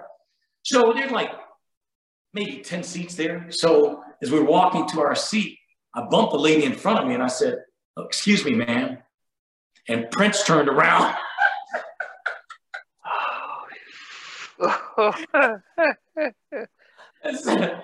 it's cool, Donnie. it's all right. I said, oh, I'm sorry, Prince. Said, no, it's, it's cool, man. oh, goodness. It was so funny. So a couple minutes later, he turns around. He says, um, hey, Donnie, you and Ray should come to Paisley Park tonight. We're having a party tonight. I said, okay, we would love to, man. Let's do it. I said, okay. So uh, we go to Paisley Park. The party, man, it can't be but 12, 13 people. It's me, Ray, my producer, uh, David Bowie, uh, two or three of his bandmates, um, Prince, Cat, who was a dancer with him at the time. And um, that's probably about it. And he plays the Black Album. That's what he's playing that night. And that album was notorious because we, you know, it, it, didn't exist. You know that story for a long time. It wasn't out. And uh, so I said to Prince that night, I said, man, this is such a groove, man, you know? And uh, three years later, I run into him somewhere. We're talking. And he says, you know, you're the reason the Black Album didn't come out, right? Huh? I said, why? What do you mean? He says, you remember what you said that night at Paisley Park? You said, this is such a groove. And I was about so much more than that. Wow. And that was deep. And I said, I don't know if he means that, if he's just telling me that, you know, but but he remembered it because that's what was said. And uh, but, but then years later, I would think about it. I said, God, you should have thought to tell him, friends, you shouldn't have given what I said anyway. I don't hear lyrics, bro. yeah, but I think that's the difference between him and Michael because he he he seemed to be invested in his in his music and and and it's probably something you said that how he interpreted that yeah, um, yeah so it wouldn't right. have been yeah so it doesn't matter how you try and get out of it it is how you received it. It's probably what he the kind of validation he was looking for before making a decision about releasing it. So that's that's yeah, those are yeah. that's an appreciation that he that he took what you said more than anything else. I mean that, that's an amazing yeah, right right. I, I had this conversation one night with frankie beverly and it was just about I was talking about how I was telling him how all my life I wished that I could hear just for one night with Stevie's ears. Just one night, I would like to hear music with Stevie's ears. And Frankie said the most interesting thing. He said, For one night, I would like to hear it with your ears. Hmm. He said, Because I listen to music so technically. Yeah. You know, I'm listening and I'm going, oh my God, why would they do that? What, uh, why would they play that chord behind it? Just, I'm picking it apart. You're just lost in the groove, man, where it is. You know, that's what you feel. I would love to hear music. That's like, wow, I'm thankful for what I got. I'm glad, you know. Yeah. yeah and was, especially because you've you've had it for you know you've gone for the from Motown through all this stuff, and you you have a very different appreciation, which is why we like radio DJs because you introduce us to stuff that we don't know, and you give us say, look, open your mind or, or you know to it to something different. When people feel like they have all the music that they can stand in their phone, you know, you get all the streaming services and all of that, that you don't yeah. need radio, you know. But what you just said is so important. A presenter. I think that do you still call them presenters over yeah. there? Yeah. yeah. Someone to present it. Yeah. Someone to present it, to tell you a story, to set it up, or to say, hey, this is something I just heard. Check this out. Yeah. If you like it. Or even if it's something old, why I like this song. What you know, you can just play the song, but it's a whole different thing when you got someone packaging it. Yeah. Know? I think the one question I didn't ask was Jimmy Jam and Terry Lewis and, and, and say people like Babyface and Teddy Riley, what, what what do you think they did differently um, to music in that 90s compared to what you experienced in the 70s uh, uh, with the Motown guys? Well, they, I mean, like everybody before, they just did different sounds, man. It's, uh, you know, you you would know when you heard Jimmy Jam and Terry Lewis. Yeah. You know, even though it's not them performing, it's Janet or uh, Force MDs, Human League, could be anybody. But the, that that that snare snap. Just, it was just a different sound that they created. Same thing with Teddy with the New Jack Swing, man. Um, just you know, but but then it's the same as the guys before them. Motown, with all of those guys that were Motown. When you heard a Motown record, you knew that it was Motown. When you heard Philly International, Kenny Gamble and Leon Huff. Yeah, yeah, yeah a unique sound. You know, uh, I, I, I wish I were able to answer your question fully. I don't think that I could because I'm not a musician. Yeah. But maybe they could explain why. Yeah. I don't know why. You know, I don't know why. I just know that it it always it felt different. You know, and that these people had a unique style. You knew their music when you heard yeah. it. Yeah. You know, I mean, almost like a like a voice, like you know, like hearing a Marvin Gaye song for the first time. Like you didn't need anybody to tell you that was Marvin. Yeah. You knew Yeah. it. You know, but th- that their sounds were that unique. How they create that, I don't know. I mean, and I would be in the studio with Jimmy and Terry, man. Oh my God. I can remember sitting many, many nights in Minneapolis, sitting there with them. And, and I'm an early riser because I always did the morning show on radio. So Yeah. I can't, you know, it, it, it- we always lived on the opposite side of the clock. yeah. Um, I used to call Jimmy and Terry in the morning on the way to work, knowing that they would be on the way home from work Wow. at 5 a.m. Seriously, especially when they moved to LA because it's like 2, 3 in the morning. But um, man, I would be sitting there in the studio and, you know, I'm falling asleep because it's, you know, first of all, they're an hour behind us, so it's already late for me. So I'm Yeah. So I'm in and out of sleep, man, and I hear just a little drum beat, you know. The next thing, little little something on top, then and by the time I fully wake up, man, two, two and a half, three hours later, it's a, it's a full song. I'm like, Wow. how do you do that? Yeah. And that would just be Jimmy. That's just Jimmy in there just doing what he does, man. I, I, I, I, I have. To, I mean, what they did with Alexander O'Neal, uh, Cherrelle, um, Janet, um, Sounds of Blackness. I, I, the one thing I would say when I listen to Jimmy Jam and Jerry Terry Lewis is that they, they're the ones who are, you know, they can, they've crossed. They even did stuff with her. Um, they, but sometimes you don't even recognize that they're on the track, especially now. Um, Right, I don't know, right.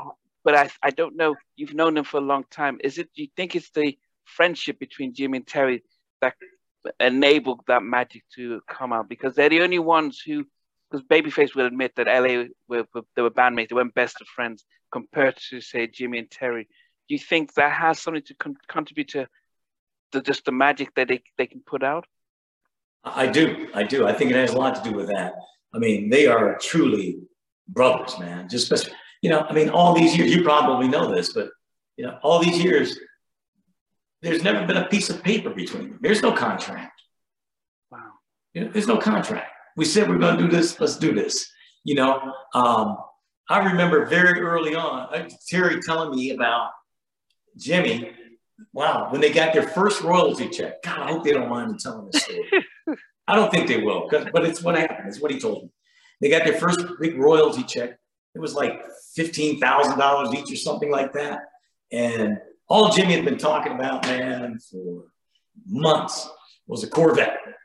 He wanted a Chevrolet Corvette. And uh, Jimmy, when Terry got his check, he gave the whole thing to Jimmy. He go, Jimmy got his check. He gave, hey man, I don't want you thinking about cars, man. I need you thinking about music. Wow. You know, I mean, Terry's told me once. He said, Donnie, I'm telling you, man, he could have my skin if he needed it. And he means that, man. That's how close they are. So I don't see how that can't impact the music that we all get from them. It, it's a relationship, man, that I just envy. You know, I think that everybody, anybody in business would, what would you get, wouldn't you give to have a relationship like that with your partner? That you can trust him to that level, man. Wow. You know? Yeah, man. Dude, you know, they, they, they have integrity. And that's like, to me, one of the most important things you can have in life. I, I don't know anything more valuable. Yeah. Integrity. You know, that leads to respect, but integrity, man, that you, well, conviction that you, you know who you are. You only do things a certain way, you know, and people can trust that. They know who you are. You know, I just, I- can't say enough about Jimmy Jam and Terry Lewis. They're the only guys that I've ever met in my life that from the day I met them, I felt like we went to elementary school together. Wow. Like we were old friends instantly. I've never met anyone else like that. Just Jimmy and Terry. It's wow. like, you know, it's just these kindred spirits. You know, just yeah, man. I, I, love them guys. What's your favorite song by them? This is oh funny. Yeah. Oh it's just like it's like that's my favorite Stevie song. I, I could narrow it down to a list of about a hundred. okay, okay, okay. Your top three, no, Jimmy and Terry. Would, okay, if you can't do one. Well, well I, I, will give you one. I know theirs. Theirs is optimistic. That's the most wow. significant song in it, The Sounds of Blackness. Um, in any interview, they will tell you that. That's, yeah, without doubt. But for me, I would probably say uh, Alexander O'Neal, Crying Overtime. Wow. It's the one that I listen to most. Uh, you know, I don't listen to music much at home. Um, but every now and then, man, I'll get in bed and I'll listen to something.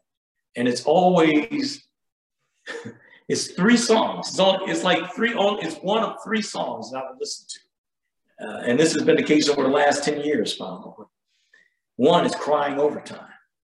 And you, I don't know if you know the song. If not, you no, listen I'm, I will listen to it. It's such a great late night song, you know. Um, long after your tears have dried, I'll be crying overtime. Wow. Um, so the other one, Ooh Baby Baby. yeah. and and the third is uh, Susan's song by Al Jarreau. Wow. It's just a great, great late night song. It just moves me. It's a song about. It's a song about you know, not giving up on love, you know, of, of trying this thing again, although you've been hurt, you know. And it's so funny because because crying overtime is the same kind of thing, you know. It's, it's uh, hurt, love hurt me so, and it, it, and that's not why I'm listening. That's not the situation I'm in, you know. But it's I don't know. The, the songs just move me for, some reason. But when you hear Al Jarreau sing this song, you know, he says, uh, Susan, don't, I've been blind a long time.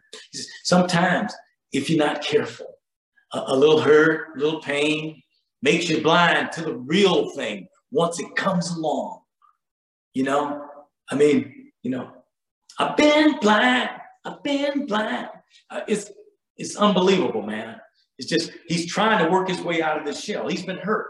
He's trying to work his way out of this shell, man. It's, it's, it's a good song, man and now I'm, so, I am going to listen to those. So as we end, one of the questions I always ask my guests is that if you were stuck in an elevator and you had to, it was going to be two or three hours, and they said we can play a movie for you. Halle Berry.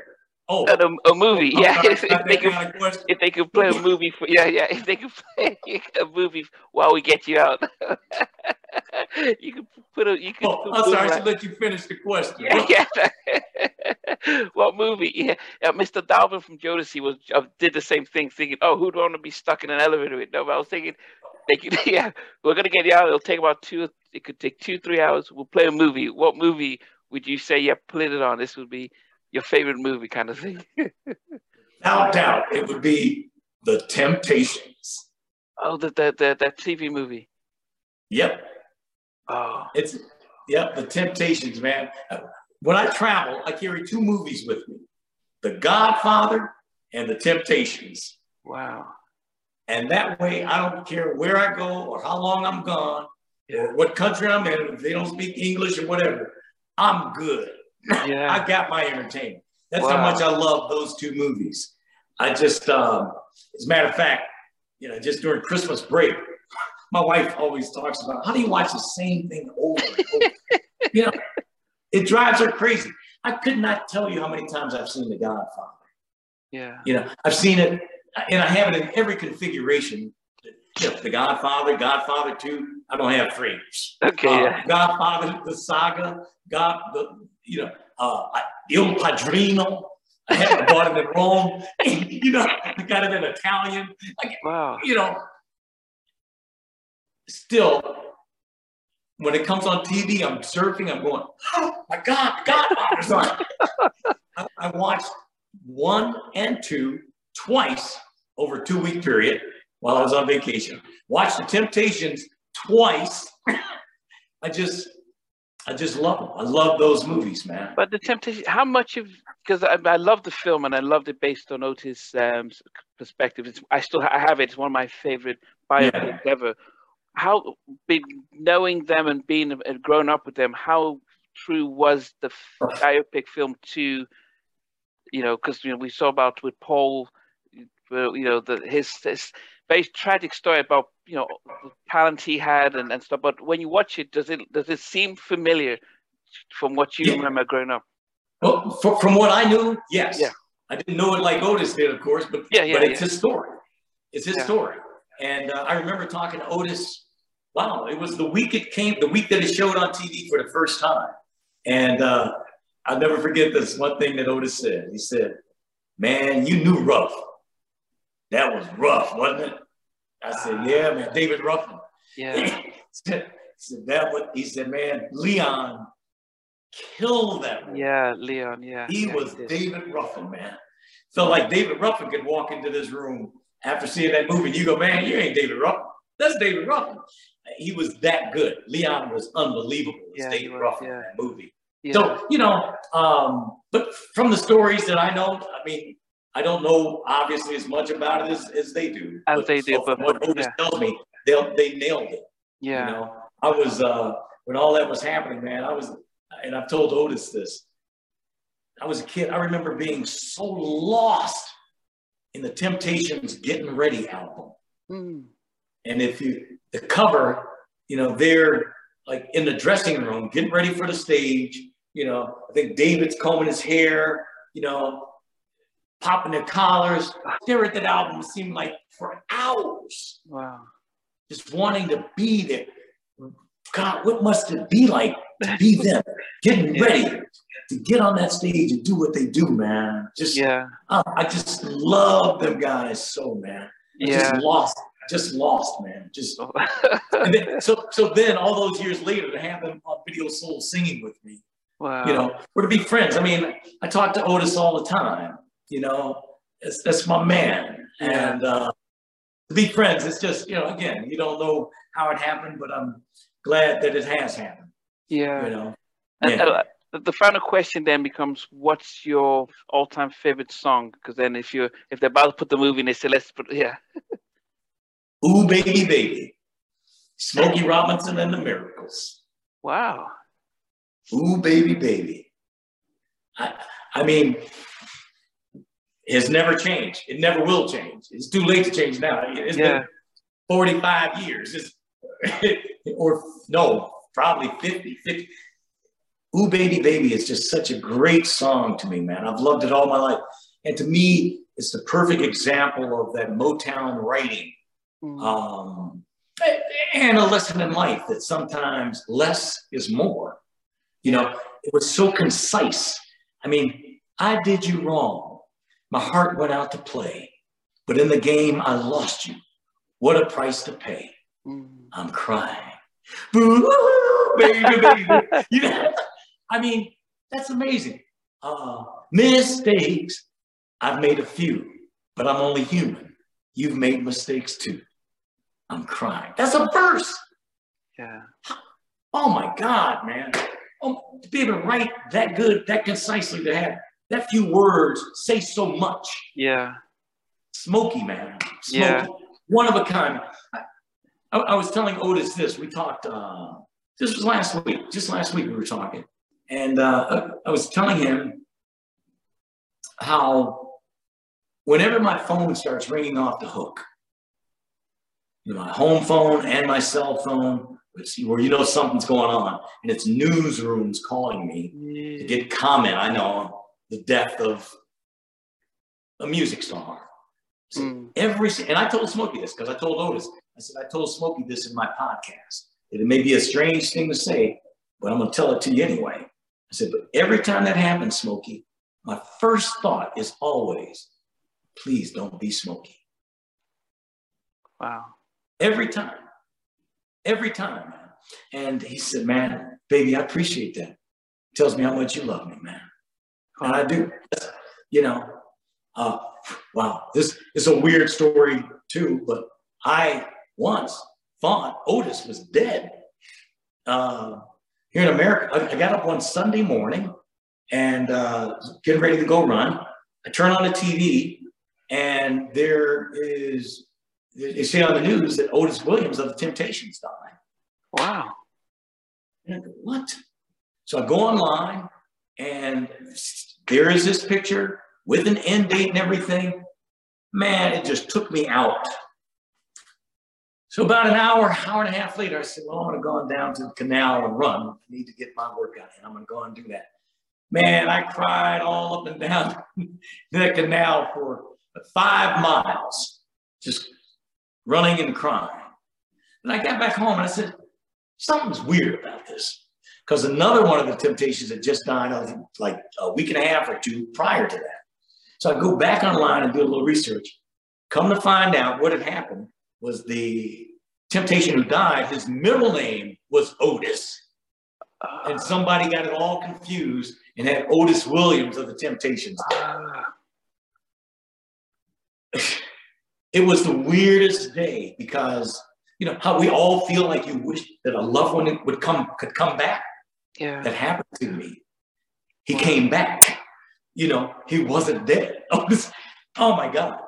And so that night at eight o'clock, I'm sitting here, man, in my office, and I go, How in the world do you cry all up and down that canal today, thinking that Otis is dead, and not call him? you know, he's here. All that feeling, you, you just, so I called him. And he said, Donnie, this is the eighth call I have like this and uh, I told him how I cried. He said, but you know, man, tells me how much you love me, man. I yeah. appreciate that, man. Yeah. I do. oh, goodness. Well, I think on that, it's the one thing I want to pick from that is to always, you know, make people be aware while they're still around because you don't want to wait until they go and then we do this massive tribute. But why Absolutely. not celebrate them today? You know, when I think about you, instead of saying, man, telling you when you call me, I was thinking about you. I said, I can prove it. How can you prove it? I called you. There's the proof. I called you. Yeah, that's that's very important, man. Reach out. You know, and I think that during this pandemic, that that is something that became crystal clear for a lot of people, man. Yeah. Made us focus on uh, our loved ones and what's really important in life. You yeah. Know, I think I view that as a silver lining in yeah. all of this. Yeah. No, so where can we get the the? You've got a podcast. I mean, especially if you have international audience, because most of us are outside. Uh, yeah. uh, uh, is your podcast available on YouTube? Is your yes? Can we? Okay.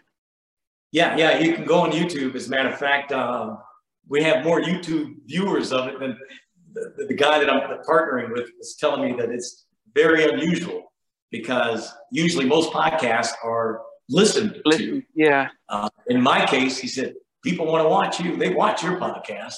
So yeah, yeah YouTube is is where you can find it. It's uh, the Donnie Simpson Show. That's the Donnie Simpson Show. Donnie okay. Simpson show.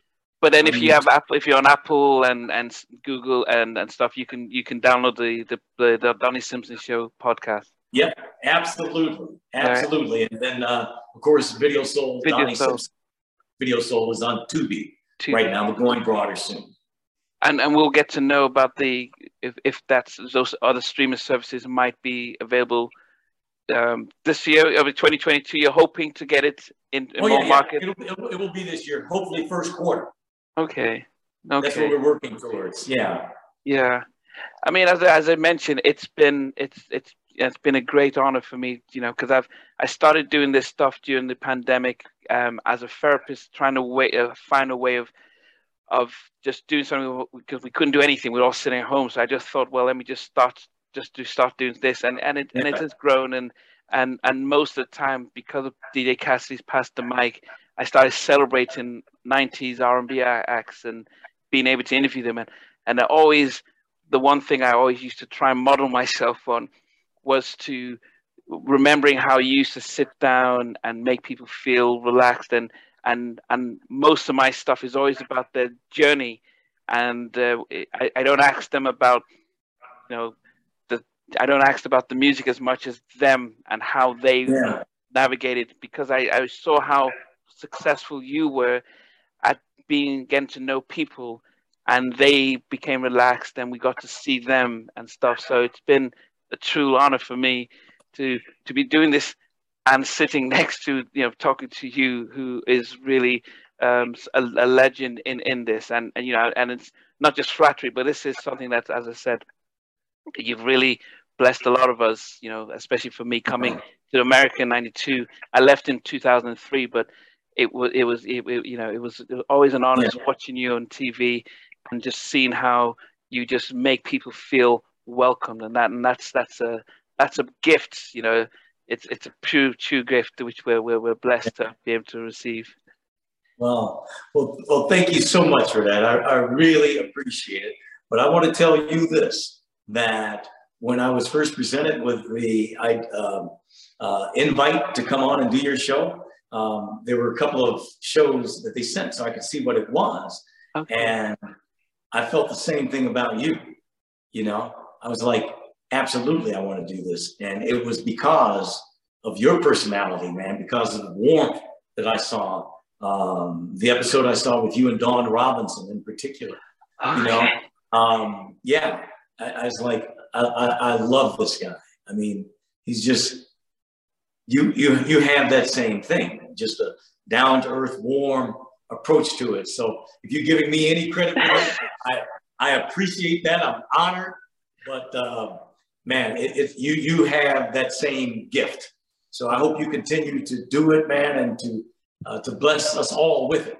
Yeah. You know that. Oh, thank you very much, Donnie. Thank you very much. Yeah. thanks for watching. Please remember to subscribe to the channel, but most importantly, to press the notification bell so that you can be notified when we do have a new interview. Loads to come, but thanks a lot for watching.